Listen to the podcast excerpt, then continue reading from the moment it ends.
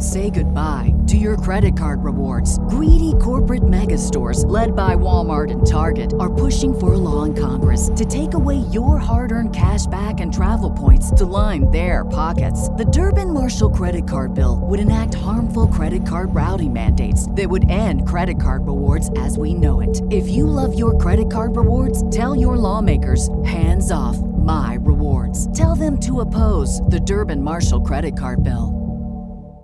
Star Wars 7x7 episode 1909. Today, a re re examination of the plan to rescue Han Solo from Jabba the Hutt. It turns out that this might actually be one of the very first instances of a certain cinematic trope you hear a lot about these days. Punch it!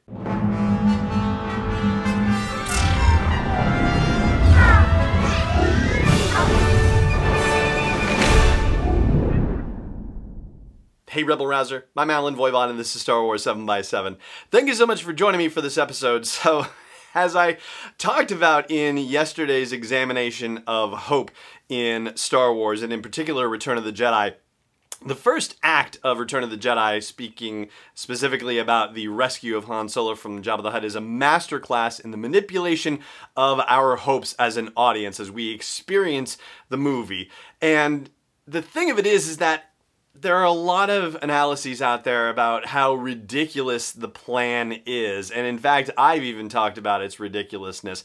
But having taken time to watch the movie again and to sort of deeply consider it as I was charting the changes in emotional positivity, negativity, and the polarity thereof based on you know the structural formatting and all that stuff, it occurs to me that maybe this plan is more well thought out than had previously been suggested, at least here on this show. So I thought I would take a moment to look at that and also talk about it not just in the sense of the actual plan itself in the universe, but also looking at it from the perspective of Larry Kasdan and George Lucas, who wrote the screenplay for the movie, too. So let's talk about what they are likely to know before they implement any sort of plan, okay? And also what their situation is going in. For a start, because of the fact that it is just the six of them Luke, Leia, Lando, Chewie, 3PO, and R2 we can safely assume that the Rebel Alliance is either unwilling or unable to provide assistance for this mission. Second of all, they have a sense of what Han's condition will be like if he comes out of the carbonite, that he will have hibernation sickness, and that temporary blindness is a potential side effect of being in carbonite for as long as he was. And third, thanks to Chewbacca, they probably have a pretty decent sense of the kind of character the Jabba the Hutt is, right? what he might do in certain situations, how he treats prisoners or people that he dislikes, what his general psychology is, his behavior based on previous experiences and other information that Chewbacca has gleaned over the years. What they don't necessarily know, though, is where Han is in Jabba's palace and what the situation in the palace is like. The only way they're going to find that out is by getting someone in on the inside, and that's where embedding Lando comes into play. They could do it with the robots, but they have no guarantee that 3PO and R2 will be put in places where it will be useful for them to know. Whereas Lando can operate on his own and will be able to find out information about the layout of Jabba's palace, about the people there, about the security situation, and crucially about where Han Solo is being kept. And presumably he will be able to somehow smuggle this information out of Jabba's palace. And once they find out this information, and yes, there is a bit of speculation involved in leading up to that point, but I think that's all pretty reasonable stuff. But once they find out what the layout is, what the security situation is like, you basically fall into a decision tree. Can Lando get Han free by himself? That seems unlikely. And can they all do it if all four of them go? Luke, Leia, Han, and Chewie all, or I'm sorry, Luke, Leia, Lando, and Chewie all go in on it at once. And based on the situation that they find in Jabba's palace, it seems like the answer is number one, that it's unlikely to succeed, and number two, that it only gives them one shot at this. And if they don't get it right, then not only are they all going to be captured and or killed, but Han is not going to be freed. So they need to have options. And the other thing to consider, and this is where the screenplay writing situation comes in, the question of whether they can actually get Han Solo out of Jabba's palace without unfreezing him. And on the one hand, sure, the answer is yes, they could potentially have done that, and it might have been fun and or funny to see a laser battle, a blaster battle with shots firing and banking off of Han's carbonite form. So they use it as a bit of a deflector shield in a way. and as cover for getting out of there. So there is some humor and elements to that. But from a screenplay writing perspective, there's no personal drama to it. This is, after all, a space opera, and so you need the character interaction in order to increase the dramatic conflict that's happening and increase the stakes. So yeah, it seems like not only from, you know, the plans perspective in universe, but also from a screenwriting perspective, getting Han out of Jabba's palace without unfreezing him is off the table. So if they have to unfreeze him and they know based on the layout of Jabba's palace and where things are that it's going to create a lot of noise and that there's a good chance somebody's going to get caught doing it and they can't all go in to do it and Lando can't do it by himself, well, then they have to start going in one by one instead. Or in the case of 3PO and R2 and Leia and Boushh, or Leia and Chewbacca, I should say, two by two. But as much as Chewie can tell them about Jabba the Hutt, they really have no sense of what Jabba's feelings are about Han and about having him in Carbonite. So it makes sense to send 3PO and R2 in to find out about the situation and gauge his interest in bargaining because that way, I mean, they are comparatively low risk. And as audience viewers, yeah, we are invested in 3PO and R2, but in universe, droids are comparatively disposable, and yes, obviously, Luke has a greater and stronger companionship with 3PO and R2, comparatively speaking. But if he has to make a choice between Han and 3PO and R2, I think Han wins out 100% of the time on that. So he sends 3PO and R2 in, and you know that will hopefully get a gauge as to how Jabba is willing to deal with this situation. If he's willing to bargain, then there's a world where Luke can come in and bargain and maybe even get the droids back in the process, or maybe somehow Lando can stay embedded after the fact and rescue them. Or at the very least, find where R2D2 is and get the lightsaber back and say, hey, sorry, buddy. And yes, that is, of course, unsatisfying for us as fans, but, you know, that's another point. And since it turns out that he is not willing to bargain, then step two is to get more bodies into the place. And so it has to be Leia and not Luke as Boushh because if Luke is captured, then there's no reason why they don't just kill him outright, basically, right? I mean, Jabba tried to kill him as we saw, so, you know, that's probably something that Chewie figured out that, uh, yeah, if Luke goes, then if he gets caught, he'll probably get killed.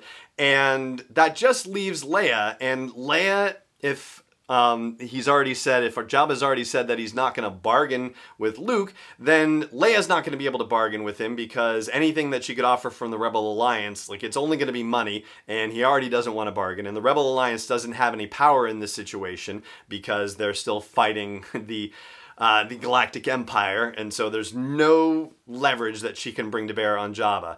So in addition, we also know probably Chewbacca has said, yeah, Jabba has a soft spot for the ladies, and this is a potential situation that you could encounter if you get caught, and I would presume that Leia has accepted this as a risk for the operation. And if Leia gets Han out, well, then, obviously, that's going to make Jabba very angry and unlikely to bargain with Luke for Chewie, so then it would fall to Lando to try to break Chewie out of there at some point, which you would think is probably easier to do with somebody who is fully capable of defending himself as opposed to Han, who would be dealing with hibernation sickness and be temporarily blind, who could not be a help in an escape situation. And then you have Luke. So, in the worst case scenario, which is what they are planning for here, that Leia and Chewie are captured and that he is the last remaining link. Well, that's of course why he has put his lightsaber inside R2D2 so that way he has a weapon available to him if needed. He can you know, as we saw in Return of the Jedi, potentially use the Force to steal somebody's gun and try to shoot people as needed. Maybe Lando would be able to come to his rescue briefly as well, but you can't necessarily rely on that situation. And of course, he's hoping that the Jedi mind trick situation is going to work as well. So that's where things get a little bit iffy because, you know, once Luke has to be, you know, the court of last resort in this, it's really hard to say how things are going to turn out. And they can try to plan for it. I mean, you know, whether they presumed that the, you know, here's the decision tree basically. If Luke is successful in his negotiation, then he leaves with Han and Chewie. Lando is there to rescue Leia, and that, as they say, is that. Again, yes, the droids are lost. This is a problem, etc., etc. Um, if he's not successful in his negotiation, then either he is put to death immediately, and then we have Lando rescuing Leia and Han and Chewie, and you know, having Lando and Chewie and Leia to be able to get Han out of there, well, that's definitely an easier proposition, and at least, you know, there are multiple people to help with this temporarily blind character. But Chewie has probably also suggested to the team that Jabba has a flair for the dramatic, and I'm sure Chewbacca has heard previously of people being put into the Sarlacc pit and suggests that that is a possibility as well. And so, if Luke is not immediately killed on sight, if he is just captured instead, that's probably an anticipated solution. Or, you know, maybe putting him in carbonite as well, because hey, it worked with Han Solo, but we'll see. Anyway, so yeah, ultimately, it seems like they have done as much planning as they possibly could, understanding that there's going to have to be some improvisation depending on what happens because they can't possibly control all of the events that are going to happen. And ultimately, this means that what is happening in the screenplay is possibly the first instance of what is now kind of a common movie trope. And I will explain what that is after the break and also give a shout out to somebody who has also done some deep thinking about this whole scenario. Stay tuned. Hey Rebel Rouser, I've made some changes to the asteroid belt level at patreon.com slash SW7X7 and they are all with sponsors in mind. So if you want to get the word out about your business, your product, your service to a dedicated Star Wars audience, then please check out patreon.com slash SW7X7 and look for the asteroid belt level for details. Again, that's patreon.com slash SW7X7. Welcome back. So, you're probably familiar with the movie trope about the bad guy who gets captured by the good guys, and this is sometime in the middle of the movie, and you think, oh, this is a good thing, and then something really bad happens, and the bad guy gets away, and the bad guy gets away not only just as an escape, but with an advantage that they didn't have before, and the good guys slap their heads and go, oh my gosh, he wanted to be caught. And I think that is kind of what we're seeing here in Return of the Jedi. There is a situation where they wanted to be caught to some degree. Chewbacca was delivered, 3PO and R2 were delivered. They were all in custody, and the possibility of Leia getting caught while she was defrosting Han from the carbonite was significantly high. So she was likely going to get caught as well. They were aware that this was going to happen and were planning for that eventuality. So I think this may be, in fact, one of the first instances in modern cinema where the they meant to get caught is actually happening. And I want to give a shout out to Dennis Keithley, who is a former host of Starship's Sabers and Scoundrels, which unfortunately just shuttered its doors as a podcast not too long ago. And Dennis has also been a longtime patron and supporter of Star Wars 7 by 7 He actually wrote a couple of posts about the Return of the Jedi plan on the Coffee with Kenobi website, and his thinking and my thinking overlap in some areas as well. But I wanted to give Dennis a shout out because, yeah, he's done some really good thinking on this subject as well. And I will link to his posts in the show notes for this show on the blog post for this episode at sw7x7.com and also in the YouTube description as well. And that is going to do it for my re re examination of the escape from Jabba's palace and the rescue of Han Solo and for this episode as well. Thank you so much for joining me for it, as always, and may the Force be with you wherever in the world you may be. This podcast is not endorsed or sponsored yet by Lucasfilm Limited, Disney, or 20th Century Fox. It is intended for entertainment and information purposes only. Star Wars, the Star Wars logo, all names and pictures of Star Wars characters, vehicles, and any other related Star Wars items are registered trademarks and/or copyrights of Lucasfilm Limited or their respective trademark and copyright holders. May the force be with them. All original content is copyright 2019 by Star Wars 7x7. We hope you love it. Say goodbye to your credit card rewards. Greedy corporate mega stores, led by Walmart and Target, are pushing for a law in Congress to take away your hard earned cash back and travel points to line their pockets. The Durbin Marshall credit card bill would enact harmful credit card routing mandates that would end credit card rewards as we know it. If you love your credit card rewards, tell your lawmakers hands off my rewards. Tell them to oppose the Durbin Marshall credit card bill.